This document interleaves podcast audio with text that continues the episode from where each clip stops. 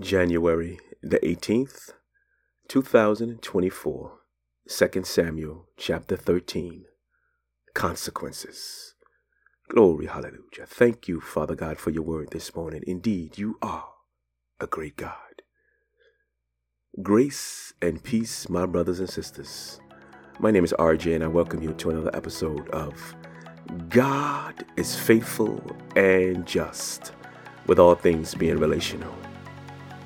And Father God, thank you this morning. Thank you for your love, your grace, your joy. Thank you for salvation. Thank you for peace. Thank you for victory, Father God. Thank you for who you are and who you continue to be. You are a great and awesome God. We love you on today, Father God. We bless you and we look forward this day of receiving our daily bread that you may speak to our minds, speak to our hearts, cause us to be and do all that you've created us for, that you might get the honor, the praise, and the glory. We magnify you in the precious and majestic name of your Son, Jesus, we pray. Glory, glory, hallelujah. And family, friends, I thank you. Thank you guys for continuing to allow me to be a part of your morning, your afternoon, your evening. Thank you guys my sister Rosemary, my brother Jared, and Carlton, my sister Delphine. Thank you guys for continuing, my brother Grandmaster, all of you guys who continue to reach out on the platform of WhatsApp. Those of you who continue to pray for us, we continue to pray for you. Thank you for your input. For indeed, each day that as I read and as I think about, as I pray about you guys, it helps me con- to continue this walk on this side of eternity. So I thank you guys, and I do not consider it lightly. Let us go into this word on today. Be blessed, family. 2 Samuel. Oh, thank you. We're talking about what happened yesterday, the consequences we talk about today. Chapter 13. Now, Absalom, David's son, had a beautiful sister whose name was Tamar. And after a time, Amnon, David's son, loved her. And Amnon was so tormented that he made himself ill because of his sister Tamar, for she was a virgin, and it seemed impossible for Amnon to do anything to her. For Amnon had a friend whose name was Jonadab, the son of Shimeah, David's brother. And Jonadab was a very crafty man, and he said to him, O son of the king, why are you so haggard morning after morning? Will you not tell me? Amnon said to him, I love Tamar, my brother Absalom's sister. Jonadab said to him, Lie down on your bed and pretend to be ill. And when your father comes to see you, say to him, Let my sister Tamar come and give me bread to eat, and prepare the food in my sight, that I might see it and eat it from her hand. So Amnon lay down and pretended to be ill. And when the king came to see him, Amnon said to the king, Please, let my sister Tamar come and make a couple of cakes in my sight, that I might eat from her hand. Then David sent home to Tamar, saying, Go to your brother Amnon's house and prepare food for him. So Tamar went to her brother Amnon's house where he was lying down. And she took dough and kneaded it, and made cakes in his sight, and baked the cakes. And she took the pan and emptied it out before him, but he refused to eat. And Amnon said, Send out everyone from me. So everyone went out from him. Then Amnon said to Tamar, Bring the food into the chamber, that I may eat from your hand. And Tamar took the cakes she had made and brought them into the chamber to Amnon, her brother. But when she brought them near him to eat, he took hold of her and said to her, Come, lie with me, my sister. She answered him, No, my brother, do not violate me, for such a thing is not done in Israel. Do not do this outrageous thing. As for me, where could I carry my shame? And as for you, you would be as one of the outrageous fools in Israel. Now, therefore, please speak to the king, for he would not withhold me from you. But he would not listen to her, and being stronger than she, he violated her and lay with her. Then Amnon hated her with very great hatred, so that the hatred with which he hated her was greater than the love with which he had loved her. And Amnon said to her, Get up, go. But she did it. but she said to him, No, my brother, for this wrong in sending me away is greater than the other that you did to me. But he would not listen to her. He called the young man who had served him and said, Put this woman out of my presence and bolt the door after her. Now she was wearing a long robe with sleeves, for thus were the virgin daughters of the king dressed. So his servant put her out and bolted the door after her. And Tamar put ashes on her head and tore the long robe that she wore. And she laid her hand on her head and went away, crying aloud as she went. And her brother Absalom said to her, Has Amnon your brother been with you? Now, hold your peace, my sister. He is your brother. Do not take this to heart. So Tamar lived, a desolate woman, in her brother Absalom's house. When King David heard of all these things, he was very angry. But Absalom spoke to Amnon neither good nor bad, for Absalom hated Amnon because he had violated his sister Tamar. After two full years, Absalom had sheep shearers at, ba- at Baal Hazor, which is near Ephraim, and Absalom invited all the king's sons. And Absalom came to the king and said, Behold, your servant has sheep shearers. Please, let the king and his servants go with your servant. But the king said to Absalom, No, my son, let us not all go, lest we be burdensome to you. He pressed him, but he would not go, but gave him his blessing. Then Absalom said, If not, please, let my brother Amnon go with us. And the king said to him, Why should he go with you? But Absalom pressed him until he let Amnon and all the king's sons go with him. Then Absalom commanded his servants, Mark when Amnon's heart is merry with wine and when I say to you, Strike Amnon, then kill him. Do not fear. Have I not commanded you? Be courageous and be valiant.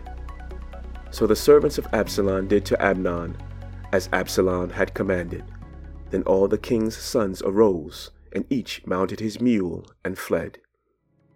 While they were on the way, news came to David Absalom has struck down all the king's sons, and not one of them is left. Then the king arose and tore his garments and lay on the earth. And all his servants who were standing by tore their garments. But Jonadab, the son of Shimeah, David's brother, said, Let not my lord suppose that they have all killed all the young men, the king's sons, for Amnon alone is dead. For by the command of Absalom, this has been determined from the day he violated his sister Tamar. Now, Therefore let not my lord the king so take it to heart as to suppose that all the king's sons are dead, for Amnon alone is dead. But Absalom fled, and the young man who kept the watch lifted up his eyes and looked, and behold, many people were coming from the road behind him by the side of the mountain. And Jonadab said to the king, Behold, the king's sons have come, as your servant said, so it has come about. And as soon as he had finished speaking, behold, the king's sons came and lifted up their voices and wept. And the king also and all his servants wept bitterly. But Absalom fled and went to Talmai, the son of Ammihud, king of Geshur. And David mourned for his son day after day. So Absalom fled and went to Geshur, and was there three years. And the spirit of the king longed to go to Absalom, because he was comforted about Amnon, since he was dead. Glory, hallelujah. Thank you for your word this morning, Father God. Consequences. This story, family, concerning Tamar being violated by her half brother Abnon, is one of the stories that truly saddens my heart when I read it. I say this because not only was Tamar violated or raped, for lack of a better word, she was also told to hold her peace. Do not take this to heart and lived as a desolate woman in her brother Absalom's house. As one called to be a counselor, it, it is these type of situations that unveil the compassion in my heart. Compassion not just for Tamar, but for all the family of David who knew of this incident. When tragedies such as this take place, the entire family is, effect- is affected by it as well as those who are connected to the family. The familiar saying is hurt people, hurt people. And sometimes they're not even aware of the hurt they cause, or if they are, they're not aware of the root cause. Unfortunately, these are the results of the consequences of our past sins. Yes, we are forgiven when we sincerely repent. However, we can't always expect God to wash away all the consequences or impacts associated with past sins. Did not God tell David in the last chapter, because of his sin with Bathsheba, that he would raise up evil against him out of his own house? Consequences. Furthermore, let us not think this is only in the Old Testament under the law. In the New Testament, the dispensation of grace, Galatians chapter 6 verse 7 says, Do not be deceived. God cannot be mocked. Whatsoever a man soweth, that shall he also reap. In addition, Romans chapter 6 verse 23 says, For the wages of sin is death, and not just spiritual death, because those who walk and are led by the flesh will reap the fruit of the flesh. Family, do know that because of God's grace, the scripture says, their sins and their lawless deeds I will remember no more. That's in Hebrews chapter 10. However, that does not negate the scripture that says, the one who sows to please his sinful nature will reap destruction, while the one who sows to please the Spirit will reap eternal life. Dear Heavenly Father, thank you for your love and the unwavering grace that you have bestowed upon us. We can love you and others because you have first loved us. We are in your hands, Father God. Our desire is to do all that pleases you. In our hearts, we will hide your word that we might not sin against you, knowing that our sin displeases you and bears fruit of destruction. Our desire is to please you, Father. Therefore, we die to self daily and live for the edifying of your kingdom. We give you all honor and all praise in the mighty and majestic name of your Son Jesus, our Savior and Lord. Glory, glory, hallelujah. Family, be blessed on today. Be encouraged. Be all that God has inspired you to do and be. And know that, as we have said, as you guys have said specifically on yesterday, that these particular stories are happening here, even currently, as we live today. And we are that light. We are that hope. We are the joy of the Lord. So speak it to those who are around you who need that comforting ear. And those of you, my friends, who are soon to be family, if these words are not piercing to your heart or you do not clearly understand, it is because of sin. Sin has blinded us all at some point in our lives. But God said, if you confess your sins to Him, He is faithful, He is just to forgive you of your sins and cleanse you from all unrighteousness. If out of your mouth you call upon the name of Jesus as Lord and believe in your heart that God raised him from the dead to pay the penalty, the price for your sin, you shall be saved. Your eyes shall be opened, your ears shall hear.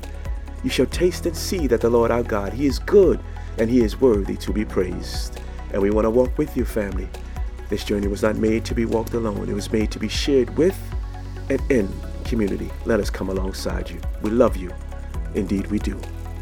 Grace and peace be upon you. And we look forward to being with you here again on tomorrow. And in the meantime, family, be a blessing to those around you.